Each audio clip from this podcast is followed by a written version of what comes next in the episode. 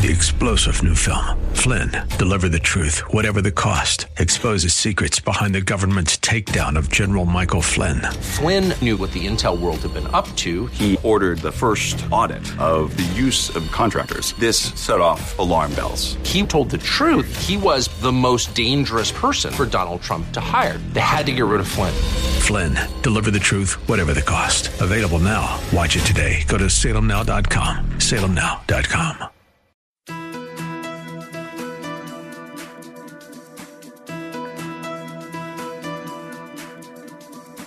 It's time to sit back, relax, and listen to Conversations with Joan.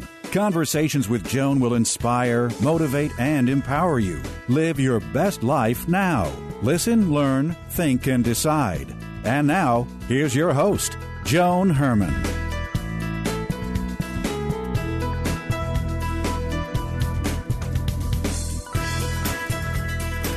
Welcome to Change Your Attitude, Change Your Life's Conversations with Joan. I'm Joan Herman. Thanks for tuning in. Conversations with Joan focuses on topics that are important to your life, from health and wellness to professional development to personal well being. Change makers join me to share their insights, tips, and strategies so you can thrive and live your best life now. Thank you for taking time for yourself, and thank you for letting us be a part of your life.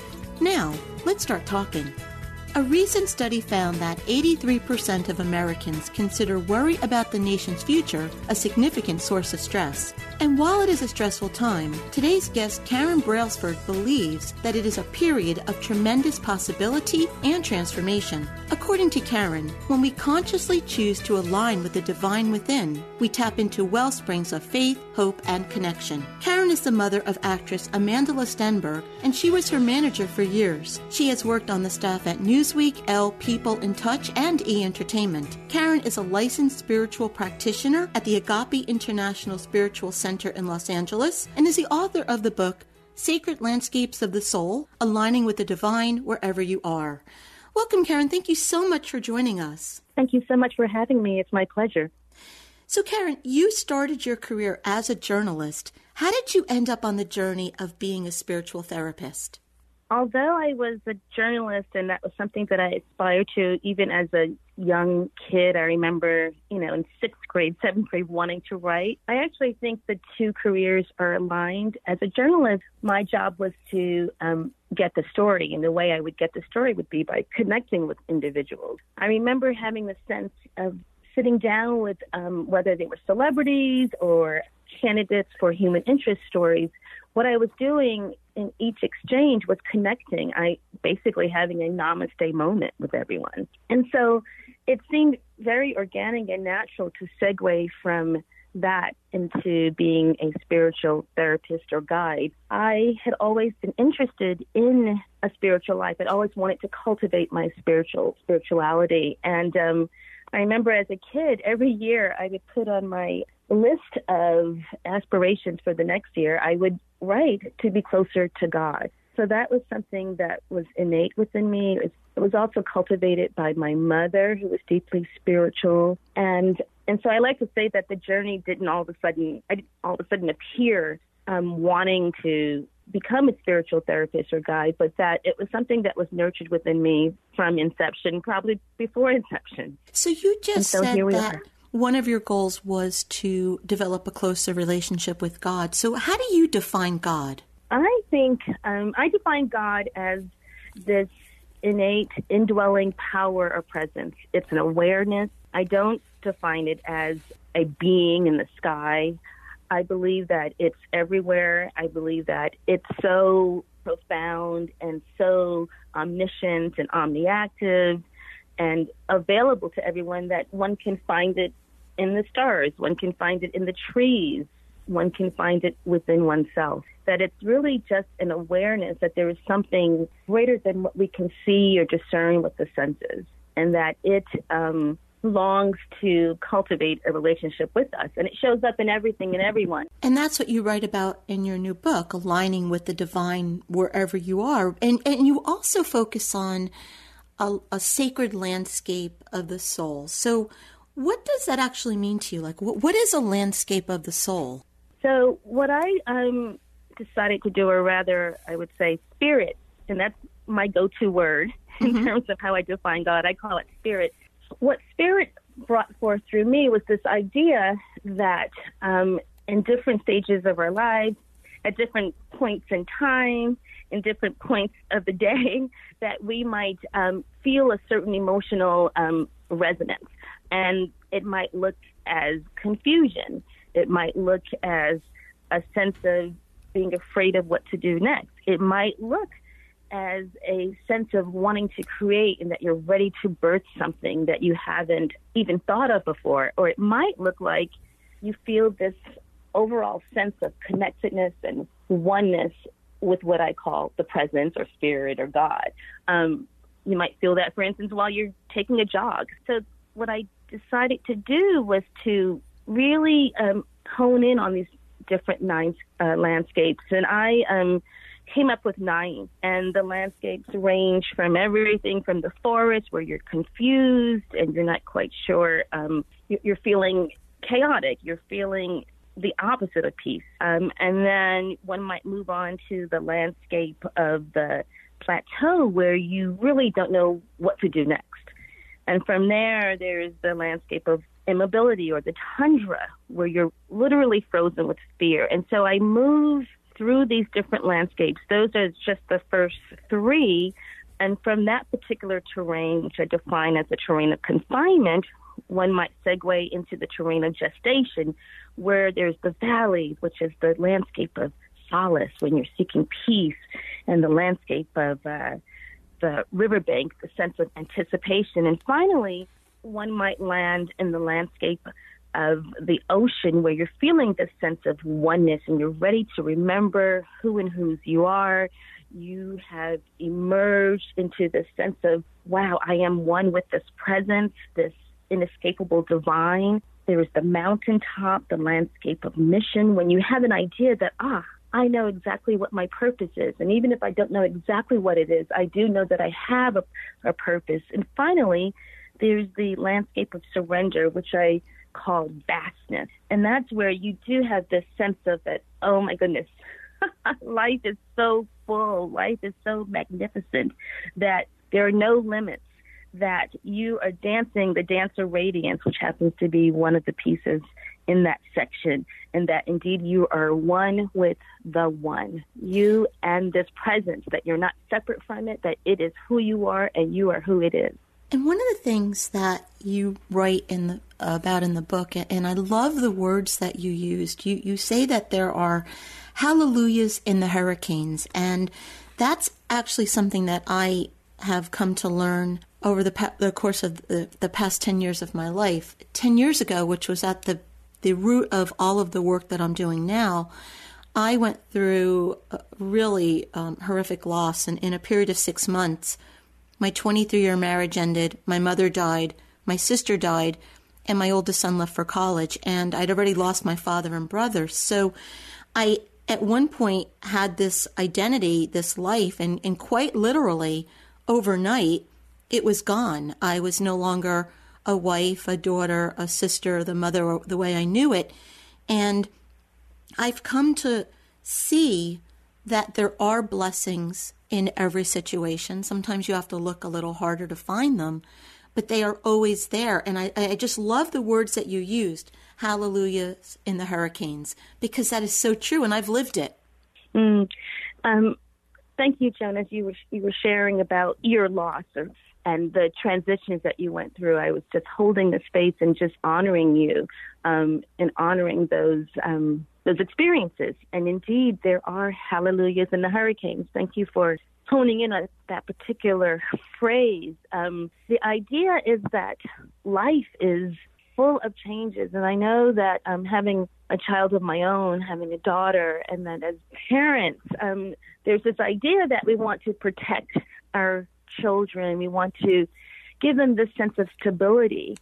And I'm thinking it would really behoove us to really teach that life is fluid and it's always flowing. And so, what we really want to teach our children and ourselves is that we have to be able to to dance with it, that we have to be able to flow with it. And there's certain techniques and tools that one can learn to um, in order to ride the wave, so to speak. And key, and per- perhaps the very first um, understanding, is to accept that yes, things are going to change, and that this is the natural order of things.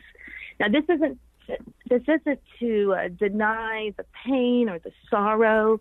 I have such compassion for um, what others are experiencing, especially now in this particular point in time.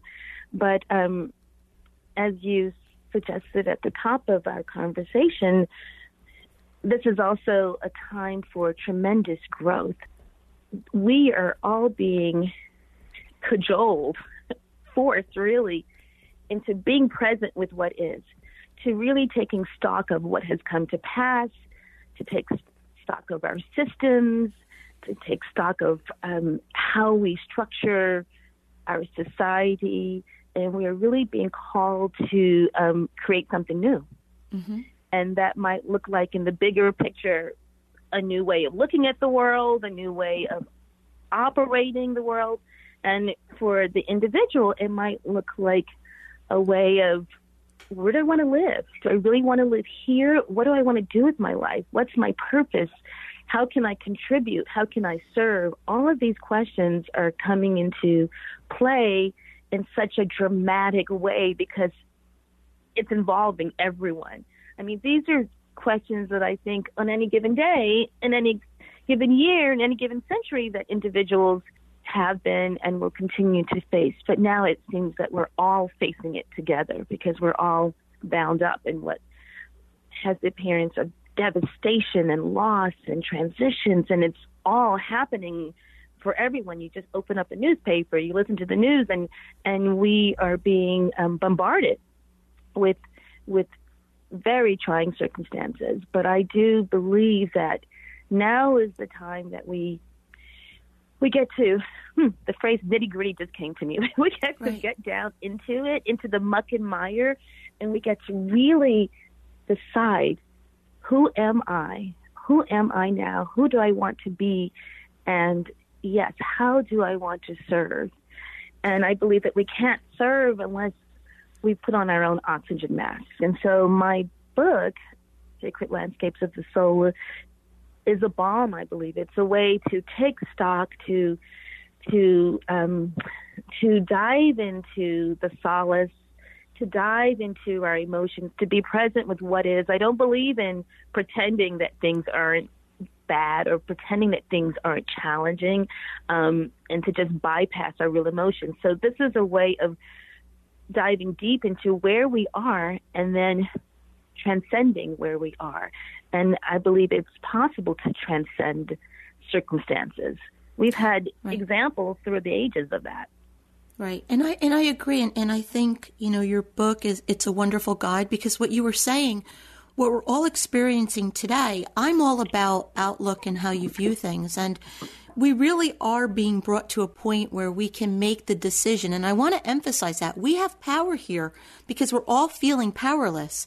We have the power to decide will I allow this to defeat me and to hold me down, or will I look for infinite possibilities? Will I stay in faith? Will I find my true self? And, and that's where I think our, our power really comes in. Mm, absolutely, I completely agree, Joan. The idea is that we get to we get to choose that we aren't powerless. I mean, think about it. We have we have everything that we need. We have the intelligence, the radiance, the love, the compassion, the skills.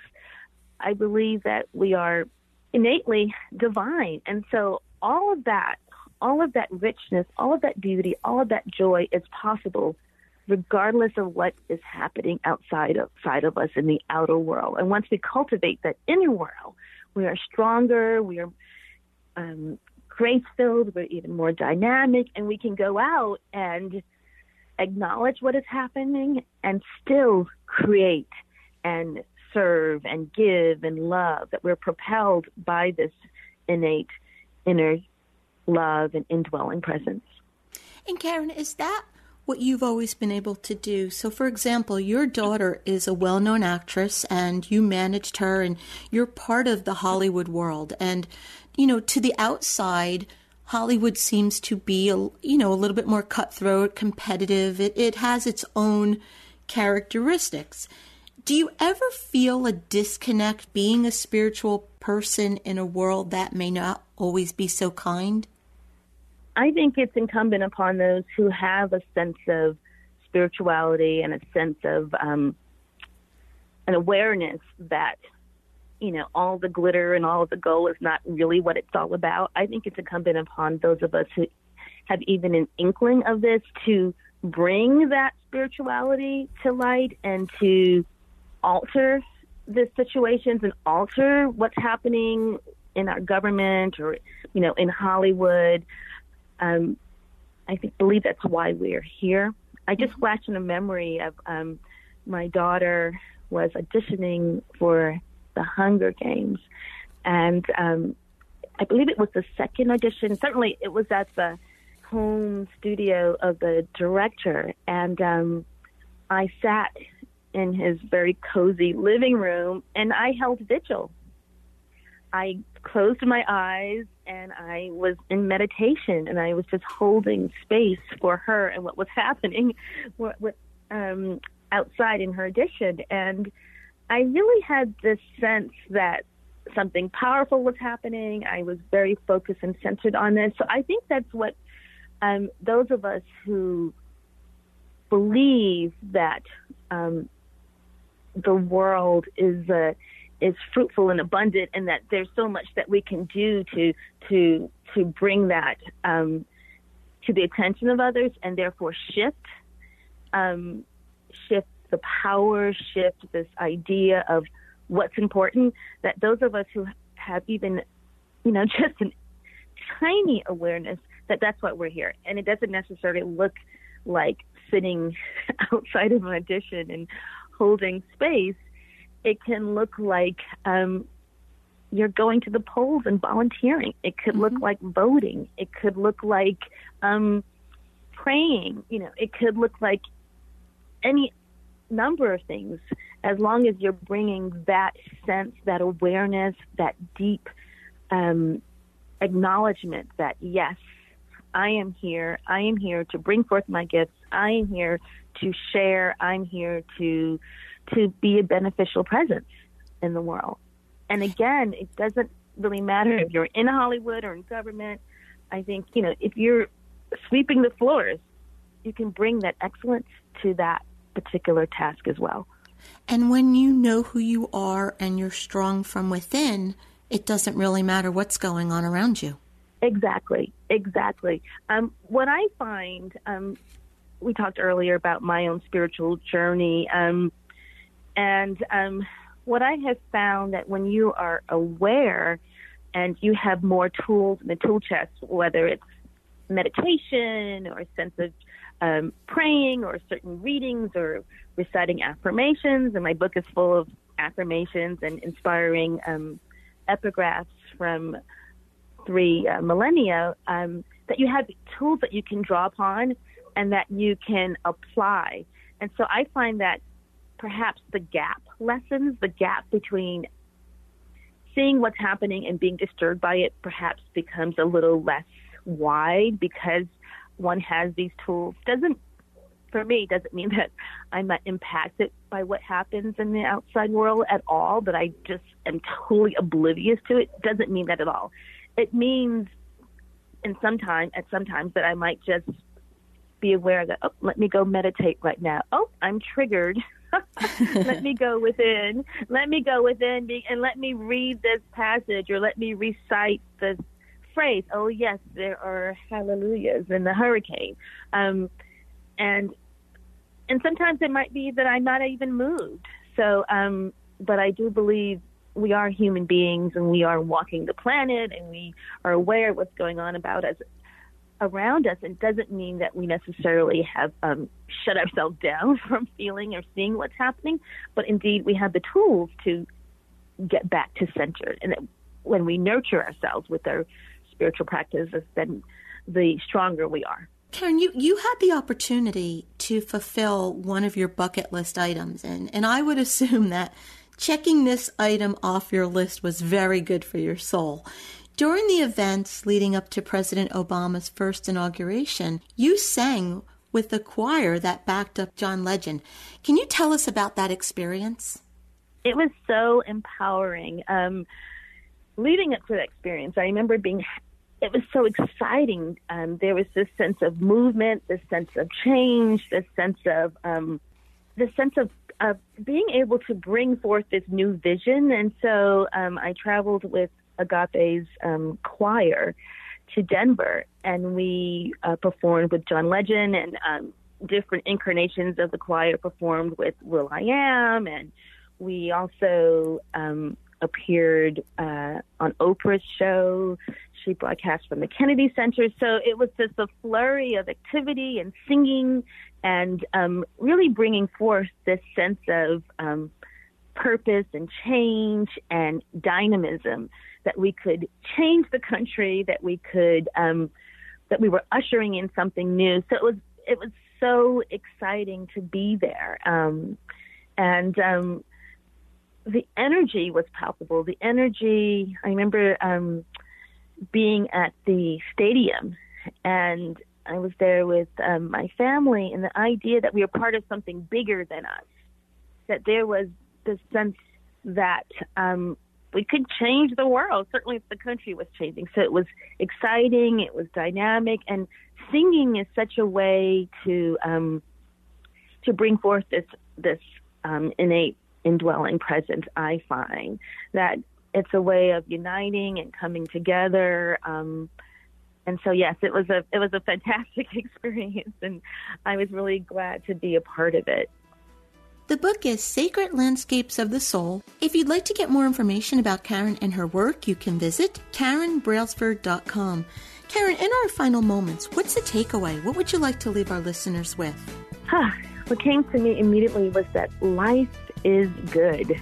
Life is good. We are here in the body, right here, right now, that we have come for such a time as this. And so it's incumbent for each one of us to find what it is we're going to deliver in this crucial time, right here, right now. Karen, thank you so much for joining us. It has been such a pleasure speaking with you. Thank you so much, Joan. I'm sending you infinite blessings. This is Conversations with Joan. Stay with us. We'll be right back.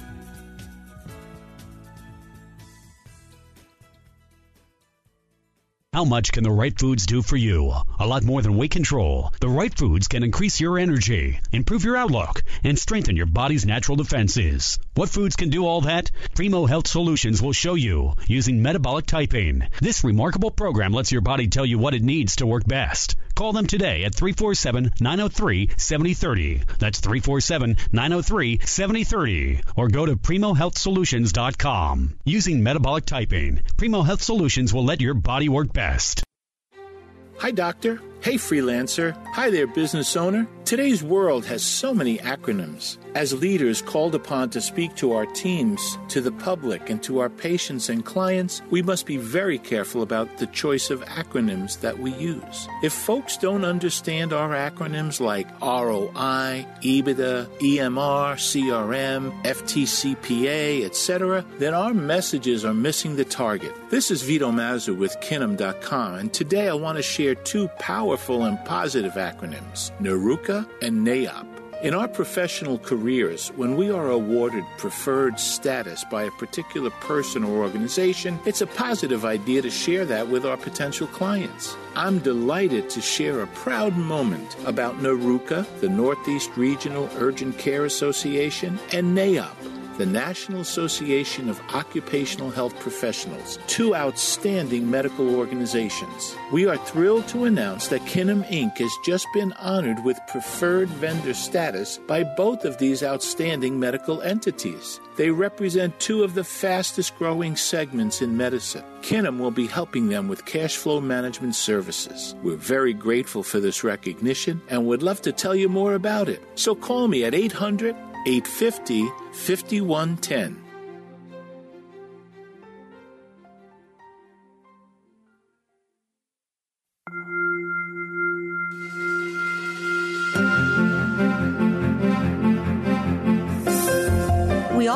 Live a happy, productive life, but sometimes we just need a little help. Our Coach on Call experts provide strategies to help you live your best life now. Joining me today is Allison Carmen, a business consultant, life coach, and author of The Gift of Maybe, offering hope and possibility in uncertain times. Allison's podcast, 10 Minutes to Less Suffering, provides simple tools to reduce daily stress and worry. She's here today to discuss managing uncertainty. Welcome, Allison. Thanks for joining us. Thanks for having me, Joan. Allison, everything that comes into our lives, whether it be good or bad, comes from the unknown future. So, why do most of us see uncertainty as bad or even stressful? Well, one of the reasons that we think that uncertainty is always bad is because when good things come into our lives, we forget that they were once uncertain. I speak to so many people about uncertainty, and they always have this view that when uncertainty happens, I don't know what's going to happen next in my life, things aren't working out. But they forget that there was a time before their husband or wife came into their life, their best friend came into their life, a new job or the getting into a great school, we forget because the good things that come into our lives, we get used to them. And then that we expect them to be in our lives. And we forget that everything that comes into our lives was once unknown. But when something happens in our life that we don't like, it causes us so much discomfort, and sometimes that discomfort doesn't go away. And so that represents to us uncertainty. And so that's why we think that all the things we don't know will be bad. But the biggest problem is that when we live with this fear of uncertainty, we live in fear. And when we live in fear, we look at the unknown and we kind of turn our backs on all that's possible in our lives because we think that if we risk getting a new job, we risk starting a new business, we risk going out with someone new because it has the unknown in it, we think that it can't possibly work out and then we lose our courage to move forward with our lives. We lose our courage to make better decisions, to expand everything that's important to us, all the things that we love to do. So the most important thing that we can do in our lives is to establish a stronger relationship with uncertainty and realize that yes, uncertainty could bring difficult moments, but it also could bring beautiful moments and joys and successes. And if we could see uncertainty differently, we're more likely to take chances in our lives. You know, Allison, something that you just said, all the things we don't know we assume will be bad. And like you said, if we can learn how to make that shift and, and to remember that a lot of the things that are wonderful were once unknown, then that would really help us to eliminate that fear that you talked about. In addition to that, what are some ways that we can learn to view uncertainty with less stress so that we can use it to our advantage? Well, because this is such a bad habit that many of us have, seeing uncertainty as bad, it is really great when you're feeling stressed and you're feeling worried to remind yourself of the joys that uncertainty brings. And, and a lot of people that I work with, they actually get a journal and they write about all the blessings in their lives. Like I said, whether it be someone you met, whether it be a new business or something your child achieved, write about it. And then remember a time when these things were not in your life. And then you could actually see, wow, I didn't know this was going to come into my life. And look, it was unexpected, but it was a blessing and it was something huge and something beautiful. And when we start to see this, we prove to ourselves that uncertainty, yes, it could have bad things, that we don't like, but it also could have good things too. And when you start to live like this and you start to journal, of course, you also start to embrace more gratitude. And the more grateful you are in your life, the more joy you'll have in your life, the more openings that you'll have in your life. There's also another thing too, is that it's not just that uncertainty brings good things too. Our relationship with uncertainty also shifts when we also recognize that we've had suffering in our lives and we've survived it. We've survived the pain. For some reason, when we think about the unknown, we think about it like we're not going to be able to live through something if it happens that we don't like or that creates something we didn't expect. We can get through it. And so when we journal and we see that we've had good things come into our lives and when we remember the things that we've survived, we start to build more foundation to face the unknown and recognize that the best thing in our lives we could do is to forge ahead, create good intentions, pursue our dreams, and know no matter what, we will figure it out. And again, I know I always talk about this idea of maybe, but when things happen that we don't like, we do have this idea of maybe that maybe what's ever happening will get better maybe we could accept it and still be okay. And maybe there's something very important for us to feel or experience in this moment. So, no matter whatever is happening in life, if you have breath, you have hope, and you have maybe. And uncertainty is where all the goodies lie, and it's where your life's going to change, and it's where all the things you want in your life is going to happen. But you have to find a way to deal with uncertainty and lessen the fear so you can open up to everything that you truly want in your life. Allison, thank you so much for joining us. If our listeners would like to learn more about Allison or if you'd like to listen to her podcast, 10 Minutes to Less Suffering, you can visit her website, AllisonCarmen.com. And as always, to hear more from Allison, you can visit our website, cyacyl.com slash Allison. We'll be right back. This is WNYM, Hackensack, New Jersey, New York City.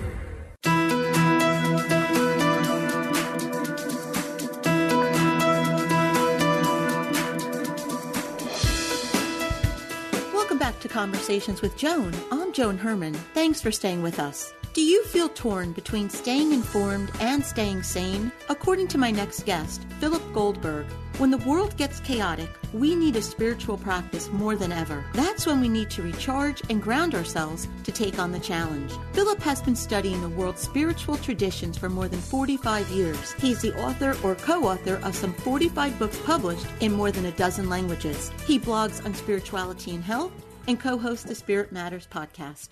Welcome, Philip. Thank you so much for joining us. Great to be with you, Joan.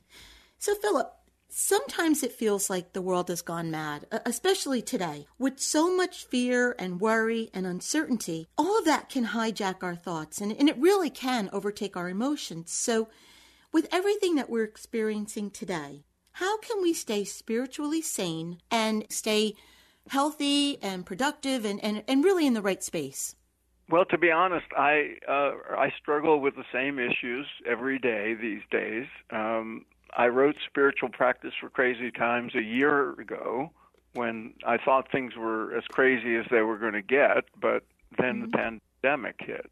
And um, so suddenly everybody's complimenting me on my great timing. Um, there's within us within all of us by our by virtue of our own inner nature. Uh, we have a, a, sanctuary of sorts, a, a place of perfect peace within us that we don't typically access. And that's what the practices that have come to us from uh, the world's spiritual traditions, practices like meditation and mindfulness and yoga, and for people who are believers, uh, prayer. Uh, so, depending on a person's orientation, even a secular one, these these practices have been well documented and uh, scientifically studied. We know they work, and they give us access to this uh, core of inner peace that's within us um, to to take refuge in in these uh, crazy times, and then come out and uh, be refreshed and rejuvenated so we could take on our responsibilities and you know retain some of that inner peace. So the goal then is to get out of our head to, to stop thinking and to go within and just kind of let ourselves be? I would uh, modify that by saying um, the practices that I recommend in the book uh, don't require that we stop thinking. That's that's a hard thing to do, and anybody who tries to do that is just going to get frustrated because uh, the mind is always thinking. But it can get quieter and it can settle down and be relatively silent in if through the use of these practices, and then um, these the inner quiet is a result. It's not something you have to do first. The uh, people have a misconception that uh, practices like meditation, you have to have some, you know, super normal skill of quieting the mind. No, no, it's a technique. These are practices, and the mind is always going to be somewhat active because that's what it does. So um, it's these practices are easier uh, to do than people realize, and there's no particular talent or skill involved, which means anybody can do them. They're very natural. I chose practices in the book that are easy to engage and have a proven track record. And when I was talking about getting out of our, our head and, and to stop the thinking, what I was really meaning to say was to stop that fear adrenaline cycle, to stop feeding the anger, to stop feeding all of the negativity. Yeah, and and that too, you know, that there's some things we can do intentionally mm-hmm. to sort of reverse those thoughts, to um, switch the content of our minds from these toxic, destructive thoughts to uh, more benign and beneficial thoughts that are more constructive. I have a whole chapter on that. But and the other aspect of that is some of it is the result of the spiritual practices. So I mean, uh, this is something people can recognize in their daily lives. If you're in a bad mood, if you're worried or angry or something like that, and then some child comes along and does something delightful, your mood changes. Your the content of your thoughts suddenly changes. You decide to go exercise or take a nice walk in in the park or something.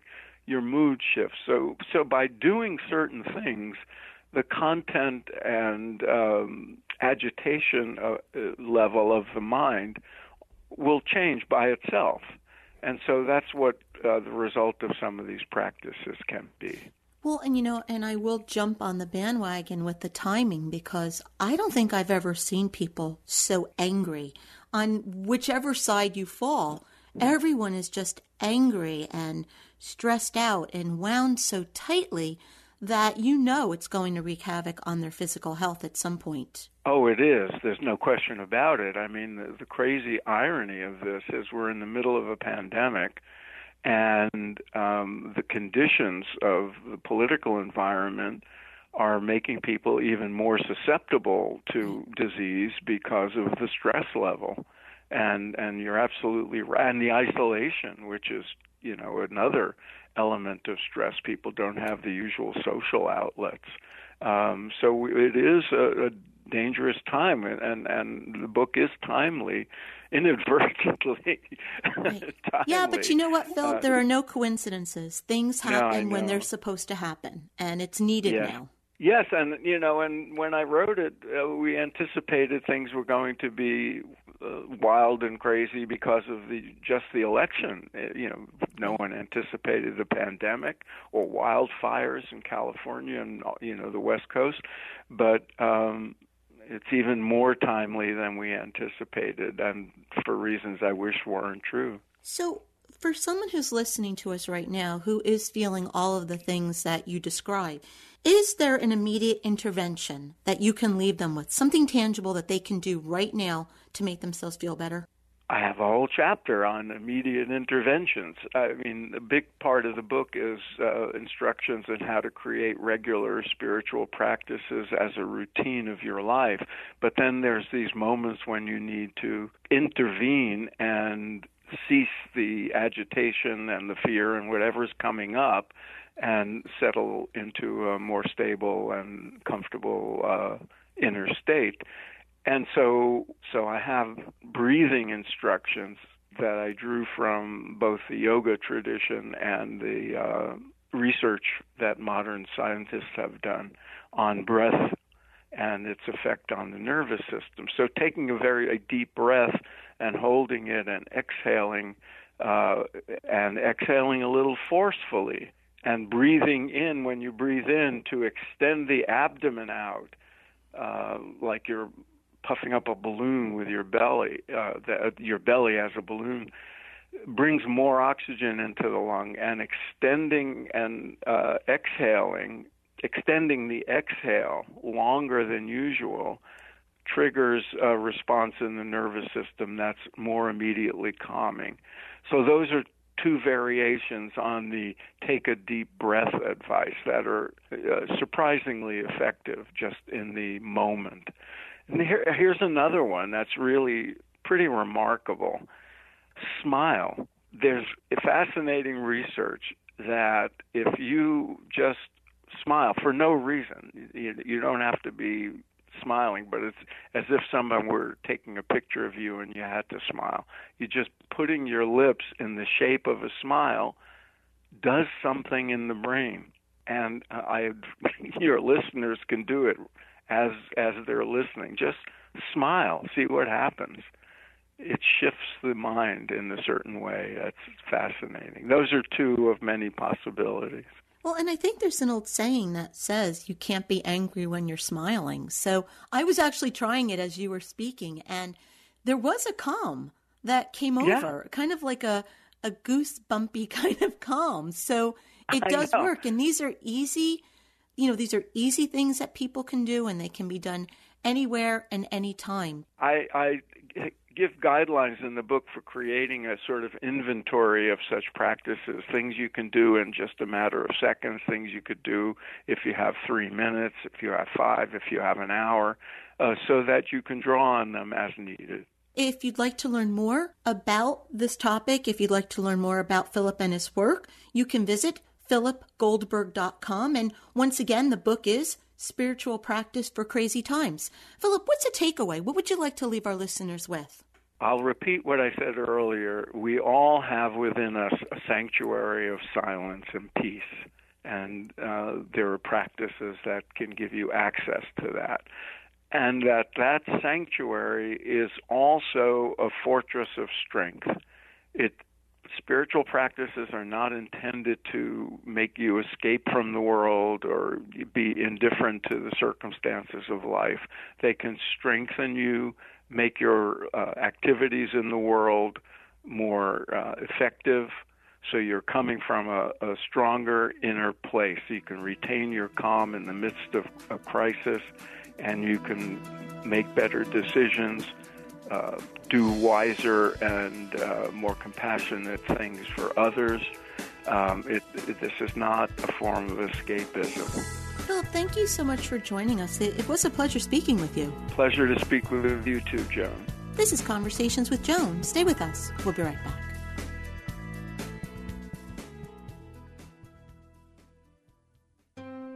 Hi, I'm Gail Gruenberg, CPOCD, Chief Executive Organizer of Let's Get Organized. As a professional organizing firm that specializes in serving clients who are chronically disorganized, we help people organize their lives as well as their homes. Many of our clients say, I have nowhere to put my stuff. I say, look a little closer. There may be some places hiding in plain sight. Here are a few underutilized areas where you can creatively store things. Go vertical. Maximize your space by hanging as much as you can. Use hooks and shelves on walls to create more storage. Put a freestanding cabinet or shelf unit over the toilet in the bathroom. Use the insides of closet and cabinet doors. Mesh shoe pockets, over door racks, and hooks turn overlooked areas into prime real estate. Space under stairs can be configured in myriad ways to create a closet of shelves or pullouts that can hold out of season clothes, store shoes, or act as a pantry. I'm Gail Gruenberg, and I can help bridge the gap between wanting to get organized and actually doing it. For more organizing ideas that fit your life, call me at 201 364 6833 or visit my website at lgorganized.com.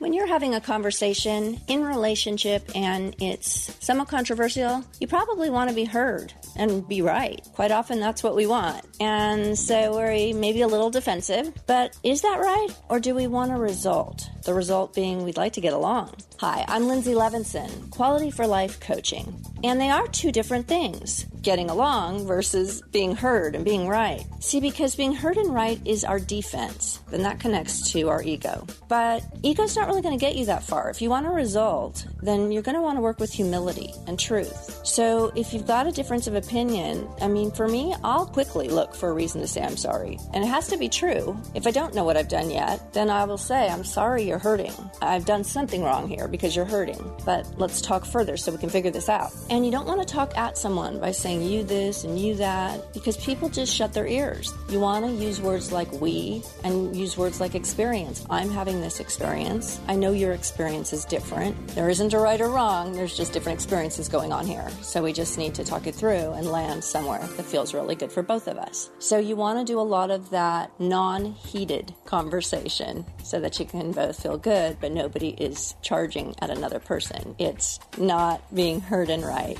It's just working toward the positive result. Lindsay Levinson, qualityforlifecoaching.com. Look me up. I'd love to talk to you, help you in any way I might be able to. Hi, this is Joan Herman. Did you know that Change Your Attitude, Change Your Life publishes a free monthly digital magazine that can be read online or emailed to your inbox? Every month, nationally recognized leaders in their field provide information to educate, inspire, and motivate you. We believe in a holistic approach to life, incorporating mind, body, and spirit. Check out a copy of 24 7 magazine, visit CYACYL.com, and be sure to tell your friends.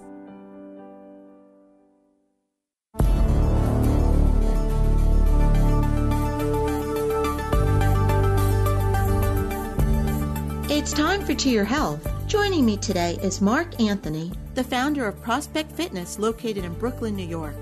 Mark is also the Vice President of Operations for Diet Typing Systems, an online personalized diet therapy system. He's here today to discuss the importance of core strength. Welcome, Mark. Thanks for joining us. Hi, Joan. Thanks for having me on today. So, Mark, we hear so much about the importance of strengthening the core. Where is our core located? Our core is actually a pretty large system of our body. Most people think that it is just the, about the six inches around our belly buttons, but it is actually from our knees all the way up to our shoulders, both in the front and the back.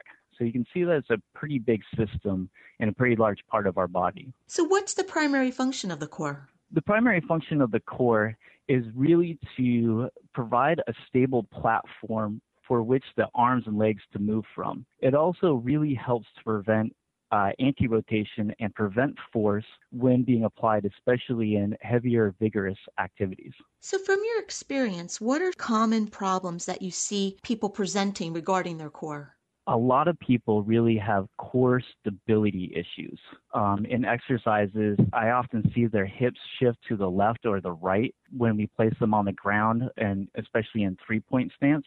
And without the ability to have that bracing and provide for stabilization, a lot of the arm and leg strength loses power so many of us, whenever we think of strengthening the core, we think of sit ups. We think that's the only way to get this job done, but you're not really fond of sit ups. Why? I'm not really fond of sit ups because that's not the way that the core functions in the regular part of everyday life. Probably the only time that we really do something that mimics a sit up throughout the day is when we get out of bed. But the core is used every day in life, especially when we're walking, we're jogging, we're exercising. And that's really when the core comes into, into play, especially if we're trying to lift heavier things. That's really when core strength and core stability is going to protect you and keep you safe throughout the day.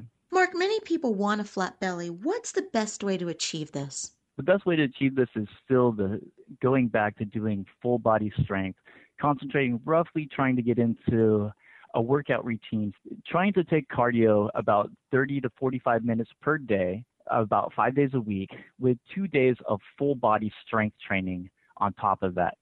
Full body strength training will will strengthen the whole body the way that it's supposed to be. Mark, thank you so much for being here with us today. Where can our listeners go to get more information about you and your work? As always, you can visit our website, prospectfitness.com. Again, that's prospectfitness.com.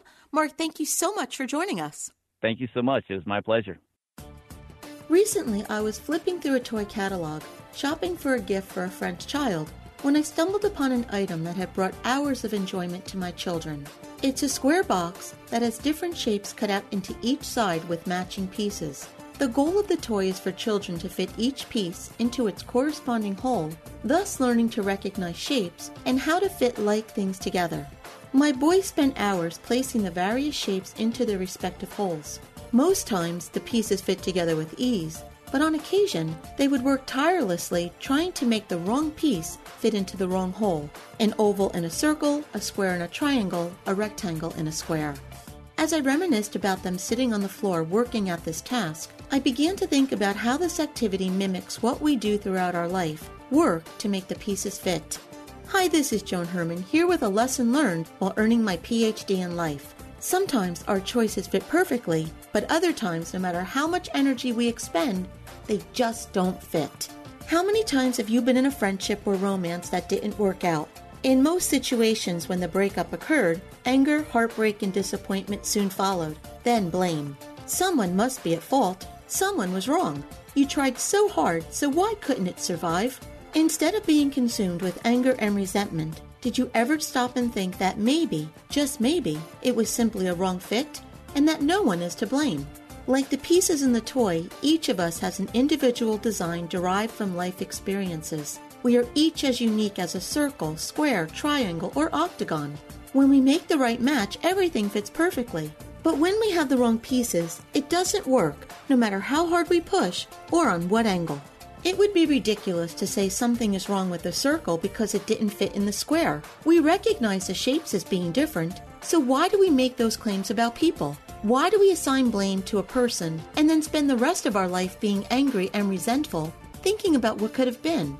Perhaps a new perspective would be to view each of us as the pieces of the toy, unique with our own characteristics, perfect in our design, but not always a fit, no matter how hard we try to squeeze it together and how much we want it. Perhaps looking at life experiences in this way may make it easier to let go and stop assigning blame. It may enable us to forgive and move forward. So the next time you experience the loss of a valued relationship, rather than being consumed with anger and bitterness, just release it. Try to view yourself and the other person as shapes, different from each other, but with their own purpose, beauty, and value. Perfect in their individuality, but they just don't fit. Thanks for spending these minutes with me. For more information and empowering tools, visit joanherman.com.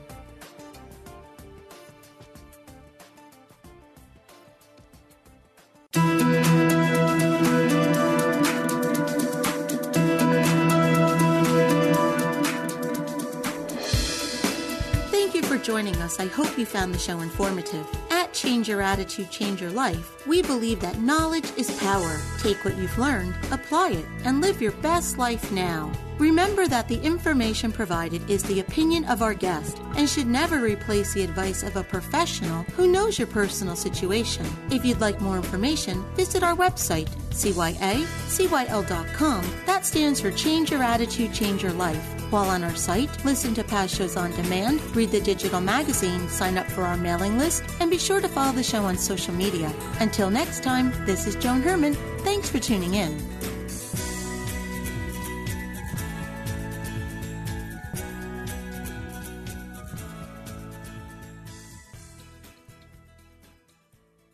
The preceding pre recorded program sponsored by Maximilian Communications, LLC.